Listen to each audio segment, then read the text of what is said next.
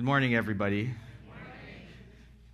Oh, there's a lot more people. I, I, I was remarking last week that there were a lot of us here that were not present.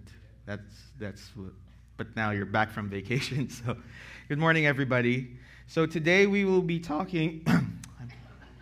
Ah. Puberty strikes again. So today we'll be, we will be talking about God's discipline. So we touched briefly on it last week, right? Just a touch like that. And today we'll discuss it in further detail. How does God discipline us and what does that mean? So, as my new custom, now we will be reading a lot of scripture. So please try to stay awake uh, and just read with me. Don't read out loud, just read with me. I'll read it, read it to you, and then we'll get to work. We'll pray. So we're reading selected verses from Genesis 42 to 44. We're skipping some verses, but I think the narrative will be clear. So let's, let's get started. When Jacob learned that there was grain for sale in Egypt, so the famine happens at this point, right? He said to his sons, Why do you look at one another? And he said, Behold, I have heard that there is grain for sale in Egypt. Go down and buy grain for us so, there, so that we may live and not die. So ten of Joseph's brothers went down to buy grain in Egypt. But Jacob did not send Benjamin, Joseph's brother, with his brothers, for he feared that harm might happen to him. Now Joseph was governor over all the land. He was the one who sold all to all the people of the land. So remember last week there was a dream that Pharaoh had about a famine coming, and then Joseph became prime minister and he prepared everything. So now he's selling the grain that they've stored up. Um, and Joseph's brothers came and bowed themselves before him with their faces to the ground. Joseph saw his brothers and recognized them, but he treated them like strangers and spoke roughly to them. And they said, We, your servants, are twelve brothers, the, son of, the sons of one man in the land of Canaan, and behold, the youngest is this day with our father and one is no more. That must have been terrible, right? One is no more. I'm right here. You thought you killed me, right? Uh, but Joseph said to them, It is as I said to you, you are spies. By this you shall be tested. By the life of Pharaoh you shall not go from this place unless your younger brother comes here. Send one of you and let him bring your brother while you remain confined, that your words may be tested, whether there's truth in you. Or else, by the life of Pharaoh, Surely you're a spies. And he put them all together in custody for three days. On the third day, Joseph said to them, Do this and you will live, for I fear God. If you are honest men, let one of your brothers remain confined where you are in custody, and let the rest go and carry grain for the famine of your households. And bring your youngest brother to me so your words will be verified and you shall not die. And they did so. So they go home, right? They were released from prison. And they meet up with their father. Then their father Israel said to them, If it must be so, then do this. Take some of the choice fruits of the land in your bags and carry a present down to the man. So they took uh, so the men took this present and they took double the money with them and Benjamin. They arose and went down to Egypt and stood before Joseph.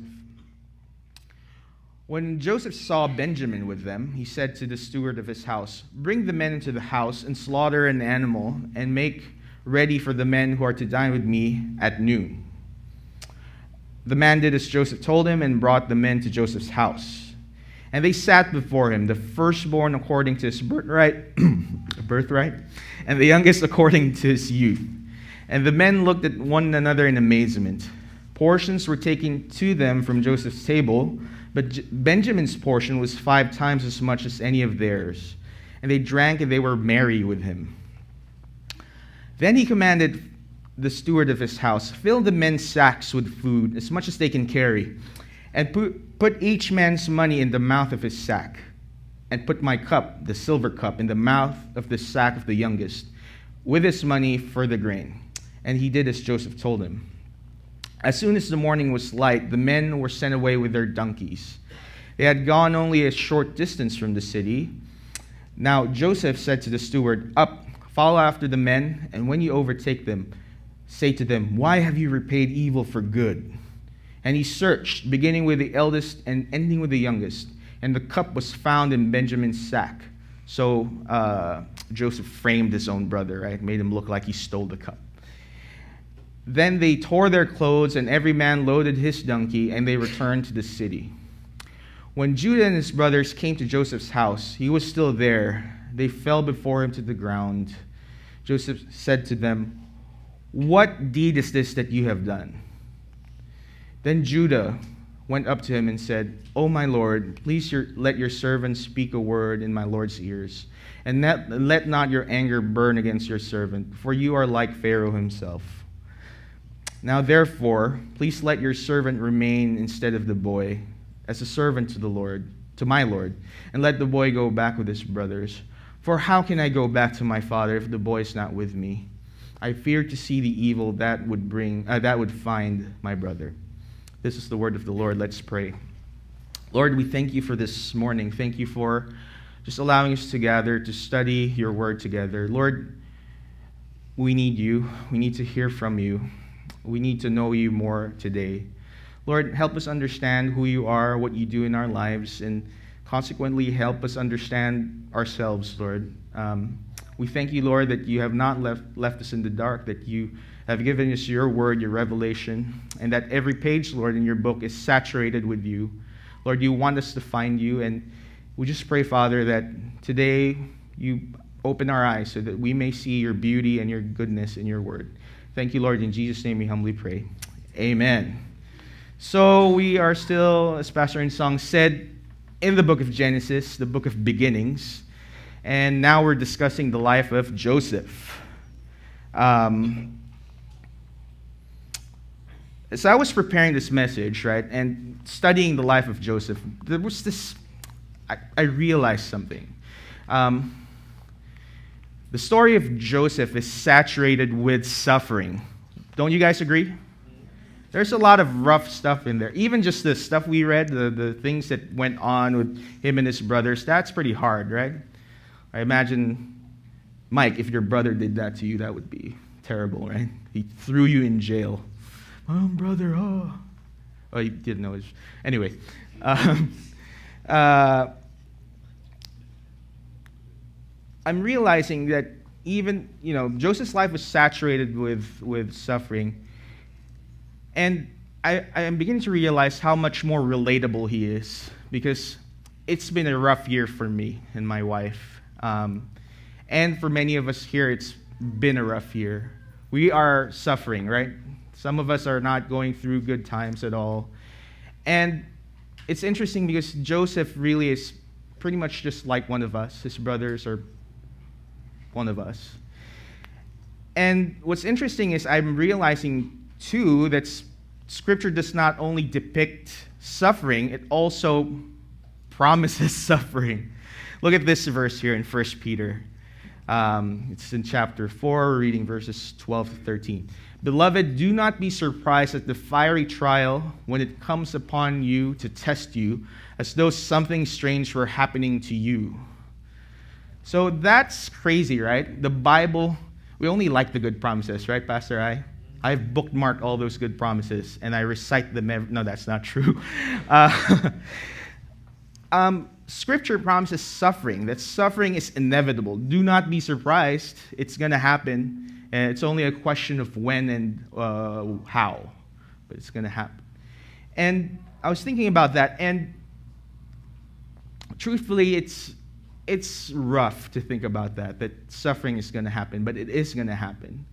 So, Scripture promises, Scripture first describes suffering, it shows suffering happening to the people of God, and then it promises that it will happen to us, the readers. So, the next question is Does Scripture explain suffering? Does it give us a reason why we suffer? What's the answer? No, actually, sorry, Pastor I. No, it doesn't fully. Right? There is no, you will not find a passage in Scripture that will tell you, oh, you are suffering. You have a, like Denise, you have a, a broken leg because you will get a million dollars. No, that Scripture doesn't say that, right? of course, there's story. We're reading the story of Joseph, and then we're seeing the ending. Oh, God has a purpose. It's it's amazing. He's saving all these people. But if we were Joseph, if it was happening to us, we wouldn't think that way, right? When we're in there, it's going to be hard and rough, right? We can't. So again, like I said last week, we can't really make templates out of the stories of other people in Scripture because their story is different. God has a different purpose for that time and place and everything. So, what I'm realizing is yes, Scripture does not explain specifically why we suffer and to what end. It gives us big brushstrokes, right? God will be glorified and everything. What it does provide is it provides for us a lens to see suffering, right? It, a lens means, you know, like this image here, you're looking at suffering, and if you look at it through a lens, it gets a different color, right? So everybody suffers, believers, non believers. The difference is if you're a believer and you have scripture, you have a lens to see your suffering. You get an understanding. Not a full understanding, but just enough so that you you understand what's going on, right? That enough that you have hope. So there, there's no one line answer for suffering in Scripture. If you study the book of Job, there are hints there. there. Ecclesiastes will give you some hints and all that stuff. But in the story of Joseph specifically, um, we get to see that suffering is allowed and even sometimes ordained by God so that he disciplines us right? Disciplines us. Let me say that again. Suffering is sometimes allowed or even ordained by God in order to discipline us. If we use that as a lens to see suffering, I think it helps. I, you know, again, it's I'm using this on myself. I'm preaching to myself here. Um, uh, so we lost our baby, as you've heard. Now my new thing is oh, I might have a heart problem from all the stress of just thinking about that and, and all the bacon. so uh, I'm trying to filter my own life through the lens of God's discipline, why He allows suffering and all that. So the scripture we read, we'll try to understand under four headings. First, we will try to understand, based on the story of Joseph and his brothers, why God disciplines us. Why does God allow suffering? Why does he allow us to, you know, for purposes of discipline, why does he allow these things to enter into our lives? We'll see why that panned out in their story. And then we'll see in that story as well how God disciplines us. And then, thirdly, we'll try to answer how God is able to discipline us. And then, lastly, we'll look at the application. How do we live under God's discipline? Okay, so let's read this verse again. Um, why does God discipline us, right? So let's just look at that highlighted portion. So he sends Jacob, so they're experiencing the famine, and he sends his uh, sons away to get grain from Egypt. In verse 4, there's something really telling here. Let's read it. But Jacob did not send Benjamin, Joseph's brother, with his brothers, for he feared harm might happen to him. So I think that statement reveals a lot about the heart of Jacob, right? So, why does God have to discipline Jacob's family? Right? What was wrong with Jacob, his sons, even Joseph? Um, so, remember the promise of God that he was going to bring forth the Messiah? So, we, we know the story, right? We Spoilers. It's like you have uh, George Martin's transcript for Game of Thrones, if you're watching that thing. Um, we know that God was going to use Israel. He's going to make this country that was going to be specific, that was going to be unique, so that people will get to know him, and through them will come the Messiah. Now, these 12 guys, right, were supposedly the starting point for, for this country. But where, where were they? What was happening with them? They were messed up, right? They were dysfunctional. Um, Jacob wasn't able to discipline his children well. Right? Why? Because there's this whole thing about Rachel and Leah that never went away from the heart and mind of Joseph, or of Jacob, sorry. Um, there was, a, there was favoritism in his family, right? Clearly, he favored one wife's children to the other, right? Look, if we go back to that verse, he speaks harsh, harshly to his brothers, right? He was telling them, hey, why are you just staring around? We're waiting to die. You better go there. And so he was a, little, a bit rough on them, right? Instead of being a encouraging figure. And then obviously he favors Benjamin, right? He was clinging on to Benjamin. So the question we need to ask here is why did Jacob love Rachel's children more than Leah's, right? The consequent question would be what did Rachel represent to Jacob anyway? Why was he so one sided with his children? He should know better, right? He's, he's supposedly the patriarch of Israel, and all, he is Israel, but you know, he does this bad thing. If you've been to any of the parenting seminars, they would tell you favoritism will kill your family, it'll screw everything up. So here we are, our patriarch, one of the fathers of our faith, doing the, the thing that we tell you not to do. So, why did he do it? So Rachel represents what?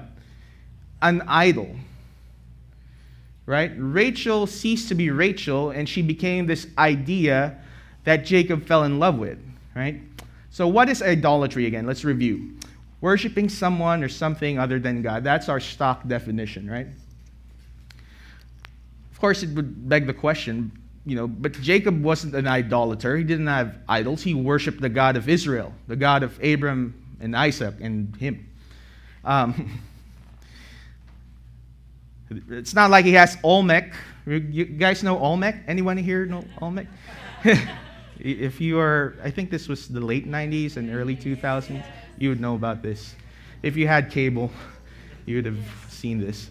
So it's not like he had Olmec at his house worshiping him, right?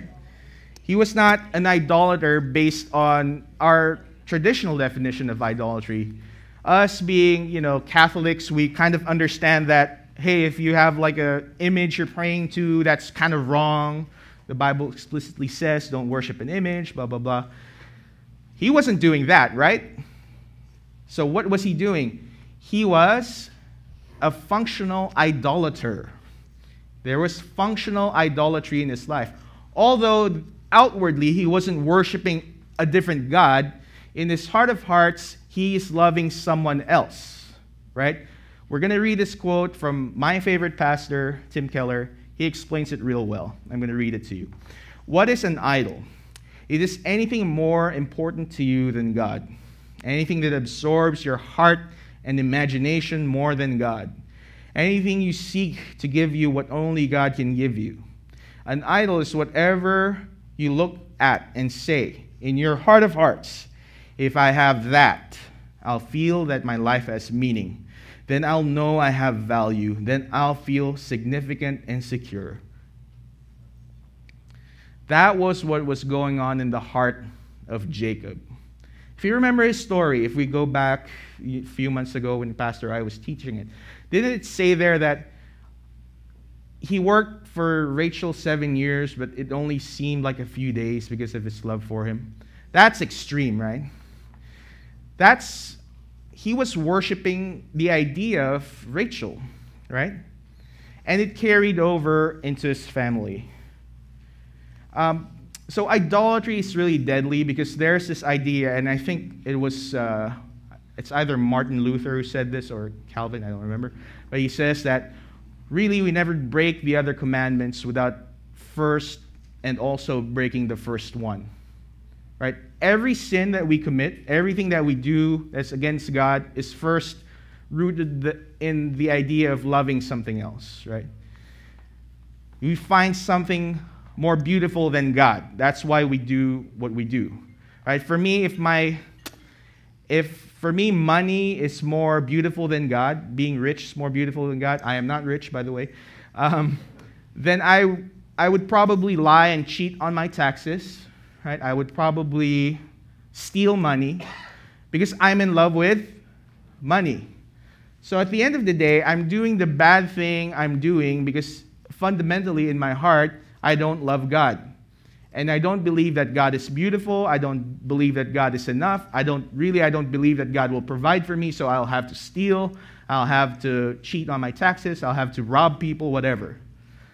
So the sin underneath every sin is idolatry. Not believing that God is good, not believing that He is beautiful, not believing that He will be what you're looking for.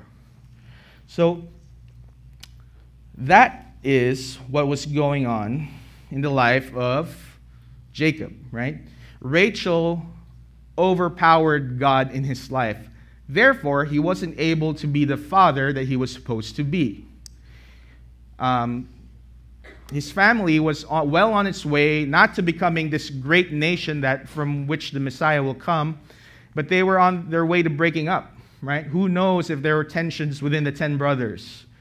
Uh, it, it got so bad that they wanted to kill Joseph, and they were going to do it, except for a couple of the other brothers, right? So, this is why God disciplines us. This is why God allows suffering in our lives. Many times, when personally I've gone through something, God shows me that my heart is pretty dark and that I am not in love with Him. When He allows suffering, when He allows pain, when He disciplines me, it's because He loves me. It's because He loves us. And God knows that our hearts are flawed. Um, our hearts, I think we, Denise was hanging out, hanging out at our house last, uh, when was that? Friday. It was all a blur. Um, and we were just talking about this very thing that in every season of life, in every moment, the tendency of our heart, let's say we've overcome this thing that we used to worship, our heart even though we're saved, even though we're redeemed, our heart tends to make an idol out of something else, right? Um, let's say I've overcome my addiction for buying guitars. Right? I'm over it. It used to be my identity. I have guitars. I'm a guitar guy. But then I switch over to sports and I become a Golden State Warriors fan. I jump on the bandwagon. Tito Gil's car is dragging the wagon, and I jump on. You know, you know, people get obsessed with sports, and they. I think I have a relative who died because the basketball team lost. Right? Because we begin to. That's a very obvious and telling thing where we begin to put our value in the team. It's crazy, right? That shouldn't be the case. It's silly, I know, it's funny, but people do it. Right? People beat up other people in the parking lot. Right? Sean used to do that. No, he didn't used to do it. So, why does God discipline us, right? Our hearts are broken, and He wants us to become more and more like Jesus, right? Himself, Christ like. So, while God's love is unconditional, it, it's also disciplinarian, I would say. Here's another nice quote from Tim Keller that sums up what I was trying to say over there. Um, God sees us as we are, loves us as we are, and accepts us as we are. But by His grace, He does not leave us as we are. Right? That's, that's the truth of Christianity. God will, I mean, we shouldn't be obsessed with our transformation that, because then it becomes all about us. We should be focused on God. But the more we focus on God, the more we spend time with Him, the more He changes us. Right? If you're a Christian or you say you're a Christian and nothing is happening, that's disconcerting. You have to, you don't go to Pastor and Song or anyone, you go to God. Lord, why am I not changing? What's wrong? So, right? But if there's a visible struggle, then it means God is with us, right? And also, that means if we're believers, we're not exempt from suffering, right? Because suffering oftentimes, oftentimes is God's tool to discipline us. So now let's talk specifically about how God disciplines us. How did he do it to Jacob and his family? Right? So remember again, Jacob was unable to discipline his sons due to his idolatry, and he was an imperfect father. He, as my notes would say, he failed them, and we will fail. I just wanted to put that there because I heard a sermon from a guy years ago, I think at Lake Avenue Church.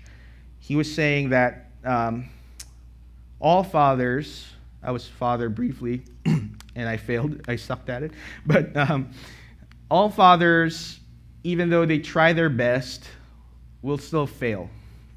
We will still fail because we're sinners, we're imperfect. As much as we say we want to parent our children perfectly, we do what's best for them, sometimes part of it is we're selfish and all that stuff. But that's perfect because I know I know my dad wasn't perfect. I kind of resent some of the things that he's done, he said. They still hurt me, they still wound me. But all those things that my own earthly father neglected, God has stepped in and filled that void. Right? When our fathers miss out on something, don't hate them. Young kids, don't hate your fathers, don't hate your parents when they fail because God allows that so that we run to him because God ultimately is our father. Right? We we try our best, we do our best, but we will fail. But ultimately, God will step in. So do not be disgruntled with your parents because our real parent is God. I'm losing my voice. Okay, so how does God discipline us? Let's read. So we we are going to jump into the New Testament. Let's read. I believe this is is this Hebrews, Hebrews seven to eleven, seven to eleven. So Endure hardship. Read along with me this time, it's pretty short.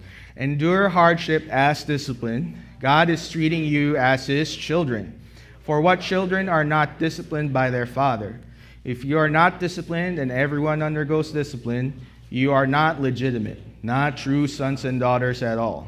But God disciplines us for our good in order that we may share in his holiness. No discipline seems pleasant at the time, but painful. Later on, however, it produces a harvest of righteousness and peace for those who have been trained by it. So, God allowed discipline or disciplined Jacob and his sons because they weren't really they weren't looking like God. They were looking like everyone else at the time. Everyone else was free to murder, do whatever they wanted. But God was, again, from last week, God is faithful to this people. He promised them that He will do them good. So He steps in and He disciplines them.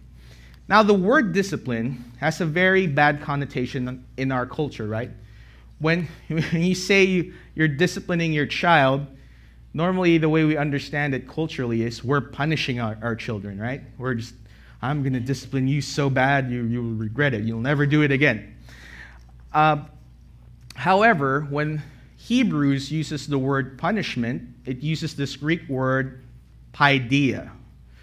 Right? And that word, the definition of it is this it has to do with the whole training and education of children, uh, which relates to the cultivation of mind, morals, and employs for this purpose now commands and admonitions, now reproof and punishment. And it also includes the training and care of the body. So, what the word paideia, the word discipline that um, Paul uses in Hebrews, um, basically doesn't mean just punishment. It means taking care of the whole well-being of the person. It's like if Fonty, right, went to the gym, lifted hard. I'm going to tell him to go into an ice bath so that he can recover and then go back into the gym. Basically, it's a holistic approach to discipline. It's not just introducing pain in the lives of people, but it's also taking care of them, encouraging them. I would tell now Sarah is doing CrossFit. I would also encourage her just slap on more 45 so you can do it, right? It's you can lift that. It's easy. And then, you know, I'll feed her steak later if I were her coach, right? Really fatty cuts of steak. Um, so I'm just trying to explain that paideia is just not a one-way thing where it's just all harsh punishment all the time. There are moments of of joy and levity, right? You, you can't um, like we can't discipline. I remember Pastor Peter saying in, in the in the parenting seminars, you can't just go like 100% punishment all the time. You're not the punisher. Sometimes you have to encourage your child so that they don't grow bitter and all that stuff. So, how did God apply paideia to the life of Joseph and his brothers? So, when Joseph started out, he was he a good guy? Class, do you remember? No, right? If you remember Pastor In Song's sermon, he was a liar. He would, he would make up stuff about his brothers. He was already the favorite, and to rub it in, he would, he would tell them about his dreams and visions and tell them that basically you're going to bow down to me and all that. So he was kind of a jerk, right? Um, the brothers, they were destined to be the heads of the tribes of Israel, but what were they? They were bitter, they were jealous, and they were murderous. Again, God steps in. What does he do? This is who here likes like uh, Japanese action films and all that? Anyone? Any anyone a fan? Anime? Nobody? Okay. There you go. So, have you guys ever heard of anyone refer to a Hanzo sword? Hattori Hanzo sword? I, I just Googled it. It might not be a Hanzo sword. But apparently, that's one of the most, um, that's probably the best uh, samurai blade you can get. It's the toughest, it's the sharpest, right? It can cut through whatever. And how do they make swords? How do they make these sharp and beautiful swords? Well, they temper the steel. They use hot and cold, right? I guess what they do is they bring it to a certain temperature and then they shape portions of it and then they dip it in cold water. And what it, this does is it makes the steel hard, like really tough. So it, you, if you watch those samurai films, they just cut, and then five seconds later, the guy here splits in half. Right? uh, right? Kill Bill, all that. So the process of God's discipline, the process of paideia, is kind of like this sword making. What he does is he alternates suffering, hot, and joy in the lives of the brothers. So if we look again at the story of Joseph, that's what happened to him, right? First, he was kind of this spoiled brat. He gets sold as a slave, but then eventually he becomes head of this guy's household. That's kind of joyful, but then again, he's brought down. He goes to jail. Now he's prime minister. Um, he went through that, right? He got to know God in moments of suffering and in moments of joy, right? And he was doing the same thing to his brothers. If you paid careful attention to all that scripture we read earlier, you would notice that there would be moments where Joseph would speak harshly to the brothers, you, you, you, you, you're spies. And then he would take them, here, here's a buffet for you guys. He would do that. And then he would throw them in jail. You lying to me, but then go to your father, give him the grain. So what was he doing? He was doing the hot and cold. He was alternating. Um, that discipline, it, it, so when we suffer, actually, what I'm learning now in my own life is when we suffer, God begins to show us what's wrong with us we begin to see our idols. I realized that, um, like, for instance, there was a time when my beautiful wife, uh, she wanted to join, she was, I think she did join The Voice in the Philippines, right? We have two The Voice contestants here, Deb and my, my wife. And so I had a petition for her, right? She joined this competition. I had a petition for her already I've spent so much cash. I was broke at the time. And her parents, right, they tell her, oh, you know what? We know your visa's coming, but just postpone that. He can file it again. Just do the competition first. I was shattered, right? You guys know how much um, fiance visa costs, right? How many meals I skip? Look, I'm skinny. I'm losing weight. Uh, uh, I wasn't losing weight. Uh, but then I, I got really angry and I got really depressed. I was talking to Pastor In Song at the time. Pastor, what's, what's going on? What's all this stuff? I can't believe that this is going on. They don't, don't see, don't see what I went through and all that.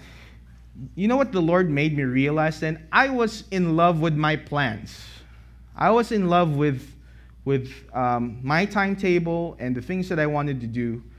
And as we, Pastor In Song and I were processing it, he was telling me, You're not even thinking about your fiance. What about, what about her dreams? What about the stuff she wants to do? You're being selfish.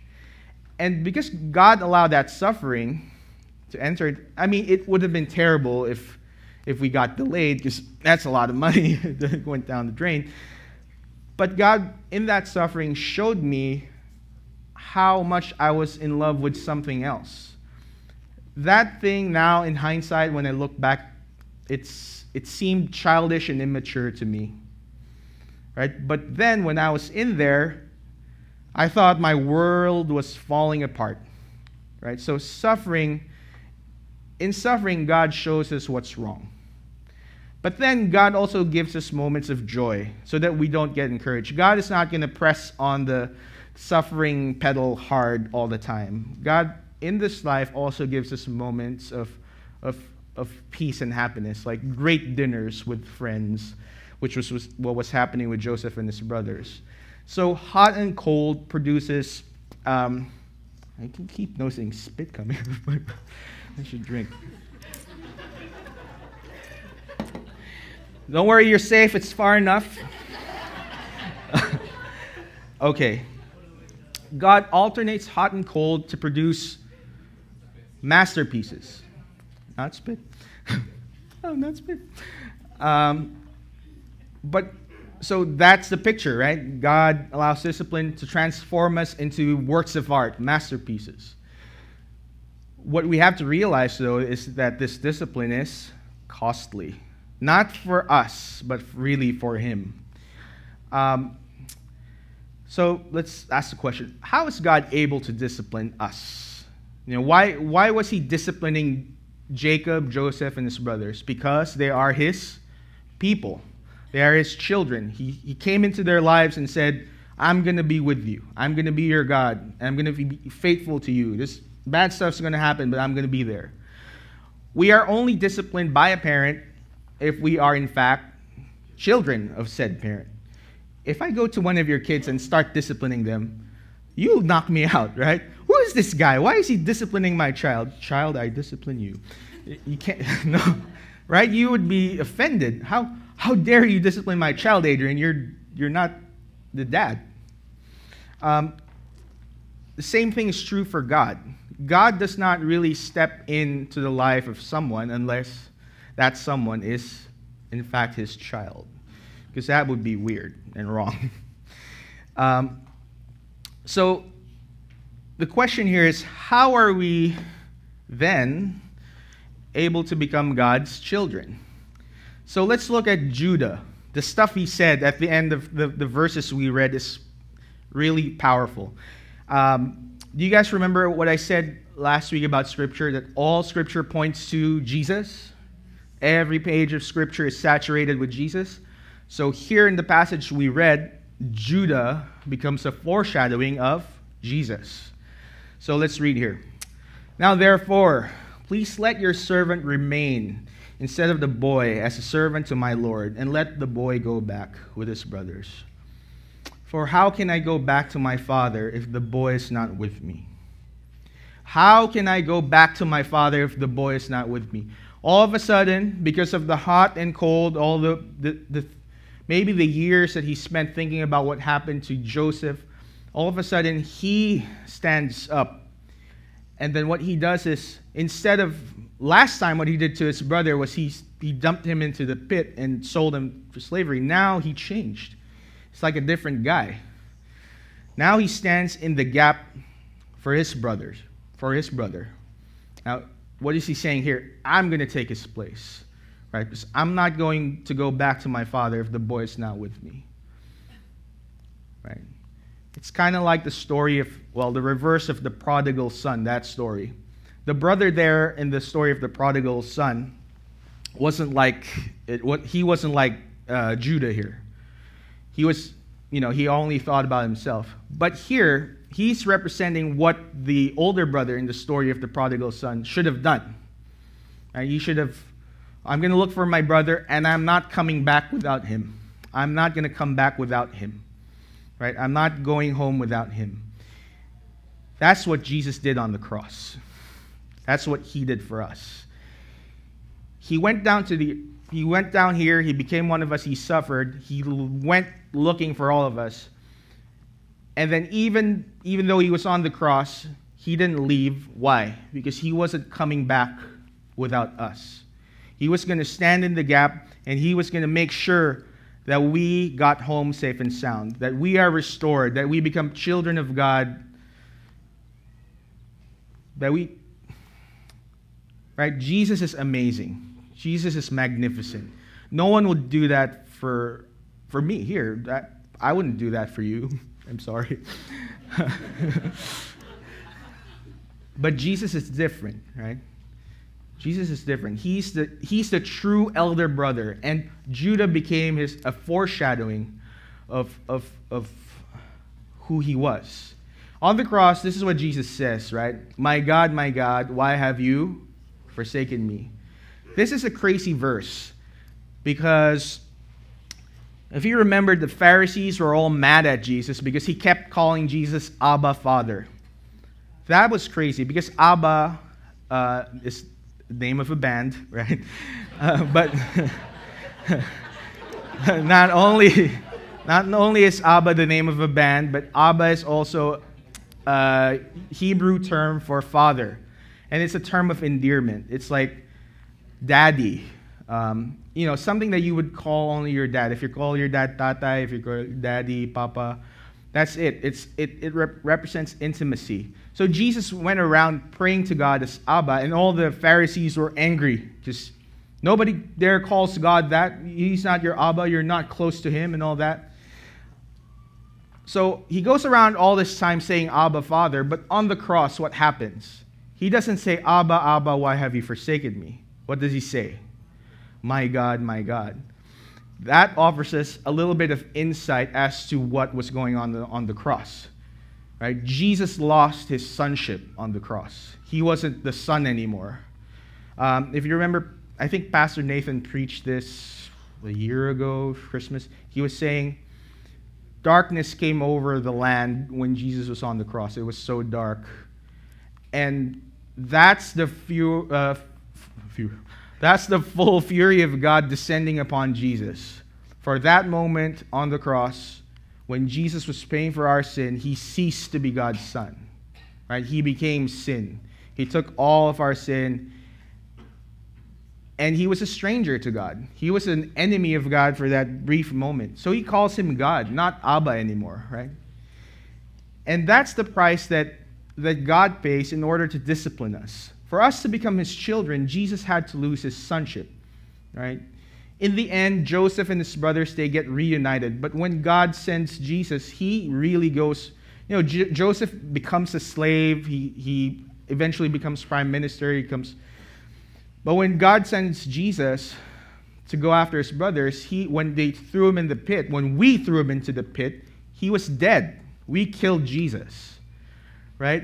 Jesus lost his sonship, his birthright, everything so that we can become God's children, so that God can discipline us, so we have a relationship with Jesus. So when we say we have a relationship with Jesus, that is not a cheap statement. Grace is free to us. Grace is free to us, but it is extremely costly to whom? To Jesus, right? To God. And so when we're going through discipline, we have to remember this fact we are being disciplined because we are children. And how we become children is something that we will never understand fully, we will never comprehend. So, what does this mean for us? So, again, because of Jesus, we can trust God's discipline.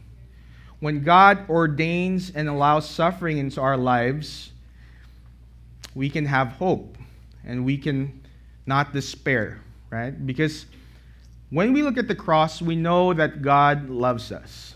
As Kuya Ike was saying this morning, you know, before in Romans 5 8, uh, before we were, while we were still sinners, Christ died for us.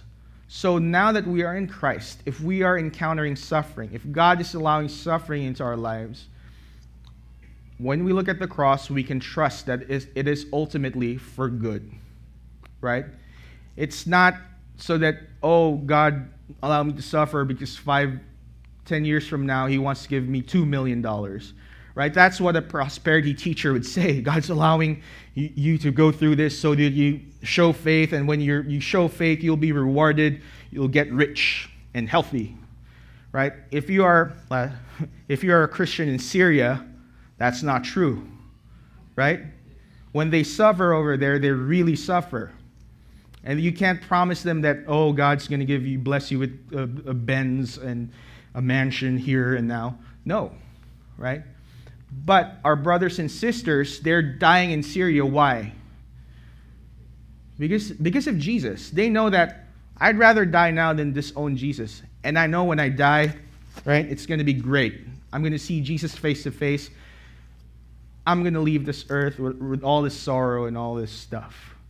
So when we're suffering, we have to keep looking at Jesus so that we do not lose hope, right? So that we trust God. When it seems really hard, when there's a song, right, that says it, when we can't trust God's hand, we trust his heart, right? And God's heart, God's perfection, God's beauty is displayed on the cross Jesus. Um, also, this story of God's discipline and what went on with the lives of the brothers is also a call for us to invest in relationships, specifically discipleship relationships. So God uses people and relationships to discipline us. Why? How do we become messed up people? How do we form bad habits, develop bad ways of thinking? It's because of relationships, right? It's because of relationships that we grew up in, relationships that we've built over the course of many years, all that interaction with other people, that, that deforms us, that changes our hearts. We become bitter, we become cynical, and all that. We, we become vengeful. Um, so, God is realistic, right? God is not going to come in your sleep and then touch a part of your brain and then you wake up, you're fine. Oh, all of a sudden, the bitterness has gone away. I am I'm holy, I'm floating. No, right? What God does is He allows people to come into our lives so that we we change, right? We grow with other believers, right? You can't being a Christian means that we're always part of a community, right? So this story tells us that, right? Joseph was actually the one disciplining his brothers the same way God disciplined him. So for us, we have to look for a discipler right? And a community of discipleship so that we grow. And also, this is something that Tim Keller would say we cannot be told what's wrong with, with us, we have to be shown. In the context of a discipleship group, a community where you trust each other and love each other, eventually you guys will have, we will have arguments, we will have misunderstandings, but that's great, that's perfect. God allowed for that. That's why he says, forgive each other 70 times 7 in a day if you need to, right? Because we only discover the things that are wrong with us in the context of relationships. We see when we fail, when someone fails us, that's when we discover, oh, I didn't realize I was like that. Um, young guys and gals who want to get married, that's what your spouse is going to do for you. They will help you discover what's wrong with you and tell you every day. That's not true. My, uh, yeah, these, you know, you know, Pastor I, these jokes used to mean nothing to me. And then I got married. like, what are they laughing about? Now I know. Right? We cannot be told what's wrong with, us, we have to be shown. Um, also, this teaches us um, the mindset for accountability in our discipleship groups. We have to approach accountability with truth and grace. So, truth is the hot, grace is the cold, right? Accountability cannot be all truth because that would be terrible. I, used, I told you last week, I used to be like that. I would call them, Did you sin again? I used to call my, when I was younger, eh, a teenager, that, that, was, that was my thing. That was my shtick. What's wrong with you, Nate? Why are you doing that? What's wrong with you? Sean, you did it again. Um, no, it's not always truth. There's also moments of grace where you just hang out, enjoy each other. I recently hung out with Nate. Nate is really very robotic, but when he plays Monopoly Deal, he becomes this slick guy all of a sudden. Tricky moves. He made the Lance pour water on his. no, that was probably. but anyway, right? In our communities, we need to confront each other with the darkness that's going on in our hearts, but also at the same time, we need to encourage one another. We have to laugh. We have to laugh at, you know, it can't be serious all the time because in the end, it's funny because we're all sinners anyway. And we have to be able to laugh at our mistakes, grow together, uh, hang out. The Lakewood D group, I heard, is really good with that, just laughing, hanging out, eating. I can't join you, I'm sorry. I have heart problems. so, truth and grace, right? That has to be the mindset for our accountability groups. I'm personally, I think I'm still not good at this. I like the truth because I'm a, I'm a hater in nature. So I only see the truth and I want to preach the truth. Um, it's easier. It's harder to be encouraging because being encouraging means you have to, anyway, figure it out. Lastly, right, God's discipline, if we filter suffering through the lens of God's discipline, this begins to give us a sober and glorious hope, right? Sober and glorious hope. Gives us hope. What do I mean when I say sober? A lot of people, because when we read, like, let's say the story of Joseph, it's condensed, right? You, you're, we're actually reading through years of a person's life. And the tendency is to say, again, is to make a template out of that guy's story. Oh, he suffered and he became prime minister. It means I'm suffering now and I will become prime minister as well. I'm going to be rich. Ah, I can't believe it. I, am poor. um, that is not realistic, right? Everything we've read here that we discover about God is realistic. God uses people to change us. God doesn't wave a magic wand and change us overnight. And so our hope also needs to be sober, right? It needs to be realistic. We, okay, let's just look at the 12 disciples. Except for one, they all died horrible deaths. They didn't die rich, they didn't die famous, they were executed in the most horrendous way you can imagine. But their hope was not here. Their hope was in the life to come with Jesus. They finally understood. First, they didn't understand it. They, they thought that, oh, Jesus is coming. He's going to establish the kingdom here, and all, we'll be rich, and all that stuff. No, but eventually, when, when they got to know Jesus for reals, and when they matured in their faith, it was for them a privilege to die for Jesus. Because they knew that they didn't, they're not going to lose anything, they were going to gain something. And so, we as believers, we don't want to become the people who always like, um, have you ever met those Christians? Those Christians, not us. Um, we're always just giving you, you know, pat answers and uh, fluffy advice, right? They will say, You're suffering, you're, you're really mourning. And then this guy comes along and says, Oh, you'll be fine. God is good. And, and he, will probably, they try to analyze your situation. They say, See, I think he's going to give you a new car. That's not realistic, right?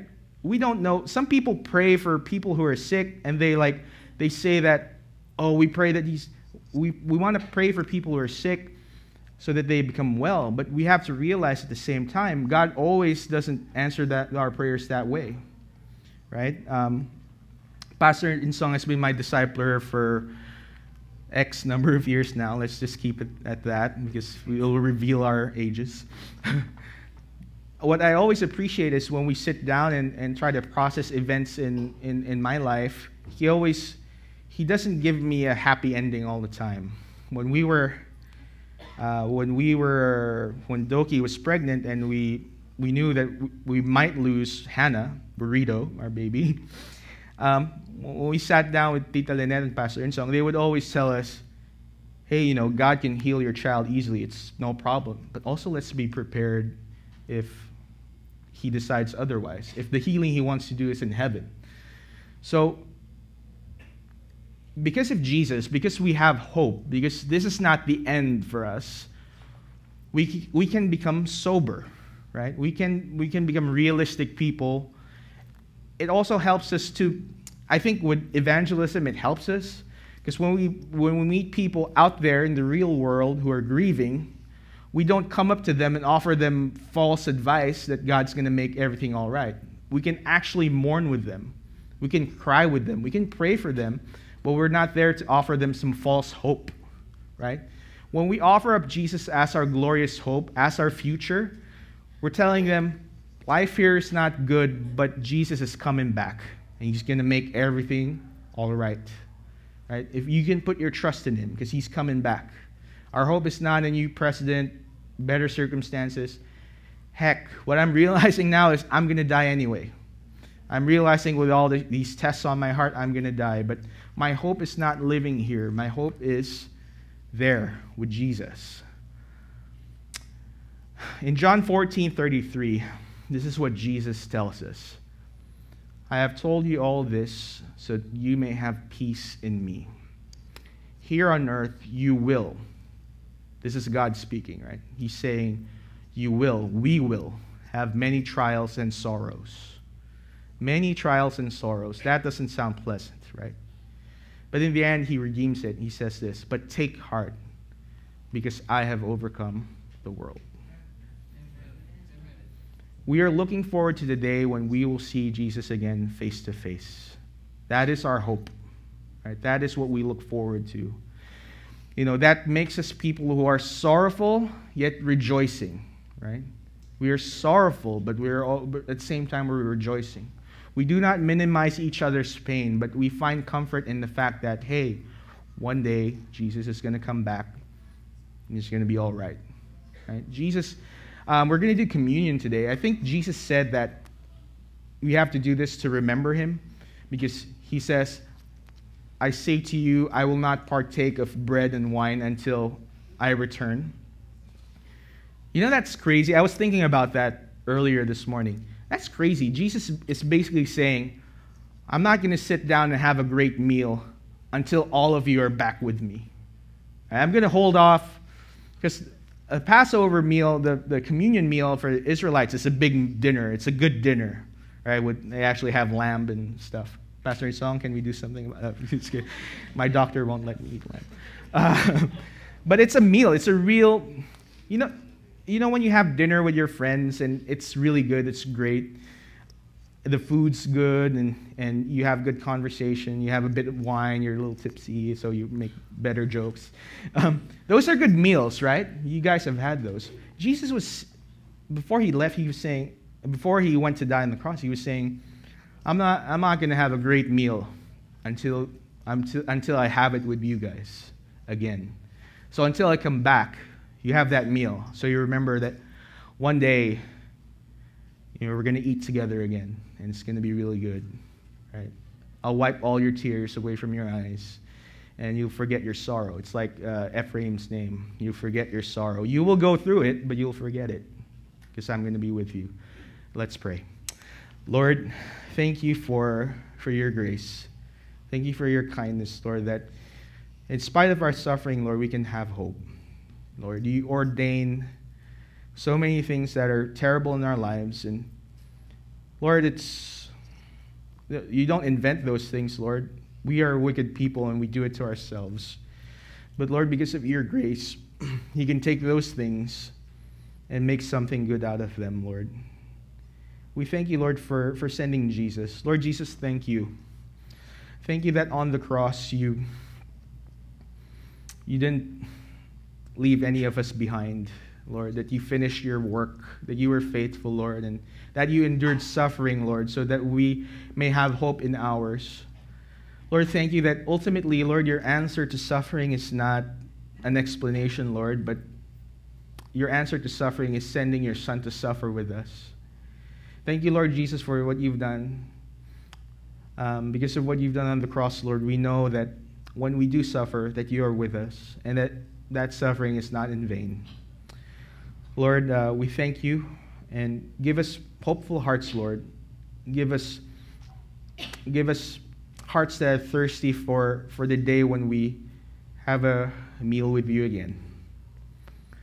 In your name, Lord Jesus, we humbly pray. Amen. I'll show that last verse again. John 14:33. I have told you all this so that you may have peace. Did it have a period? No. He said that you may have peace in me. So, where is real peace? In the person of Christ Jesus. You might be enticed by a church. Join our church because we're like this, we're like that. In our church, you will have good health. In our church, you will be rich. Is that true? According to John 14 33. Here on earth, you will have many trials and sorrows. So beware of those who are after your souls and entice you with false doctrine. But what is the truth? Take heart because I have overcome the world. With that, we can celebrate with joy the Lord's table. The Lord's table is special. It is for those who have a personal relationship with the Lord Jesus Christ. It is those who are children of God through faith in Him. And if you want to partake of the Lord's Supper, it means one, you have a personal relationship with Jesus Christ. Number two, you are not willing to harbor, to cherish any sin in your life. Because if you do, you are inviting discipline upon yourself. Let me explain. For I received from the Lord that which I also delivered to you, that the Lord Jesus, in the night which he was betrayed, took bread. And when he had given thanks, he broke it and said, This is my body, which is for you. Do this in remembrance of me. So we do it to commemorate the Last Supper, the breaking, the giving up of the body of our Lord Jesus Christ. And he goes on to say, In the same way, he took the cup also after supper, saying, This cup is the new covenant in my blood. Do this as often as you drink it in remembrance of me. For as often as you eat this bread and drink the cup, you proclaim the, the, the Lord's death until he comes. Therefore, whoever eats of the bread or drinks the cup of the Lord in an unworthy manner shall be guilty of the body and the blood of the Lord. But a man must examine himself, and in so doing he is to eat of the bread and drink of the cup. Why is it important for us to examine? Number one, do I have a personal relationship with Jesus Christ? Check. You can partake. Why is it important that I must examine myself? I have a personal relationship with Jesus Christ, but there is just this one thing I'm not willing to give up. What is that thing, my friend, my brother, my sister? That is your idol. And God hates idolatry. You must refrain. Why? Because if you do that and you partake in an unworthy manner, you are calling upon discipline upon yourself. Really? 29. He who eats and drinks each judgment to himself if he does not judge the body rightly. For this reason, many among you are weak and sick, and a number sleep. Sometimes when I preach, a number sleep. But in this particular passage of Scripture, the Bible, Paul, in his letter to the Corinthians, is giving us a very stern warning. If any of you partake of the Lord's table in an unworthy manner, as some of them did, that word sleep, look at it again. Weak, sick, sleep means physical death. So it is a serious thing to partake of the Lord's Supper. But it is a time of commemoration. Why? Because the judgment of God for all of our sins fell upon Jesus. And we can also celebrate that because of Jesus' death and resurrection, we have a sober and living hope.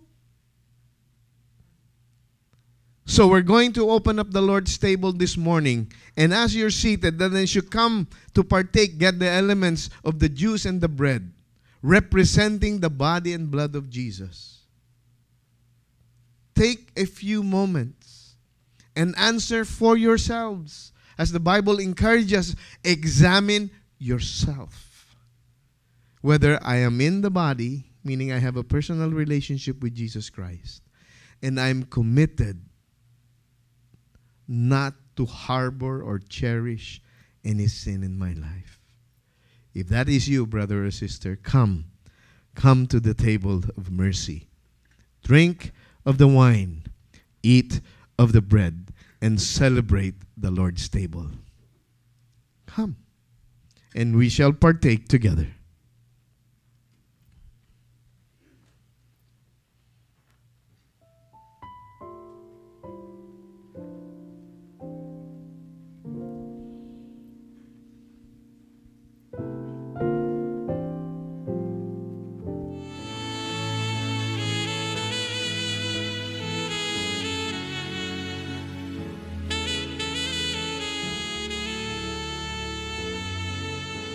Bible does not teach or preach that these elements really are the body and blood of Jesus Christ.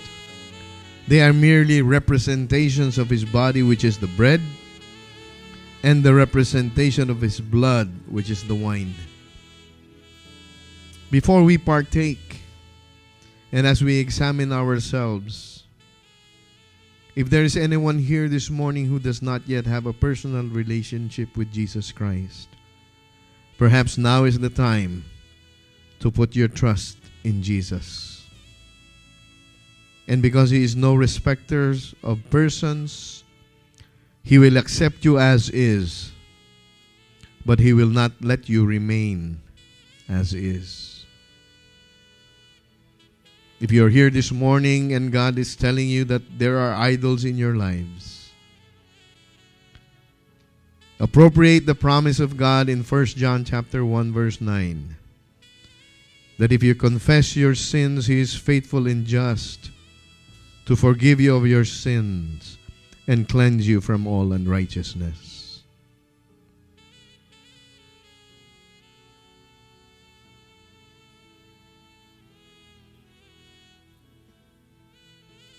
Lord Jesus, as we take this piece of bread representing your body, your bruised and battered body upon which you took all of our sins.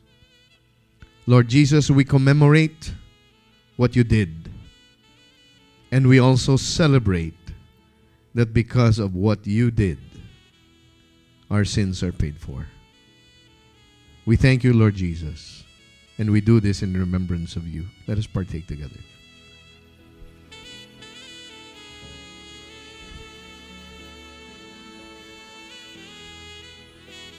Taking the cup of juice in our hands, which represent the blood of Jesus Christ. Lord Jesus, you said that without the shedding of blood, there can be no forgiveness, no remission for our sins. No amount of good works, no amount of church, no amount of Bible studies, Lord God, can take away the penalty of our sins. But it is your blood, Lord, your unblemished blood that changed our scarlet sins and made it white as snow. So, Lord Jesus, as we take this cup of juice which represents your blood, let it be a constant reminder and a deterrent for every time that we are tempted to sin. Allow us, Lord, to remember that you shed your precious and unblemished blood for all of our sins. This morning, Lord God, we remember and we celebrate the shedding of your Son's blood for the payment of our sins. Let's partake of the juice.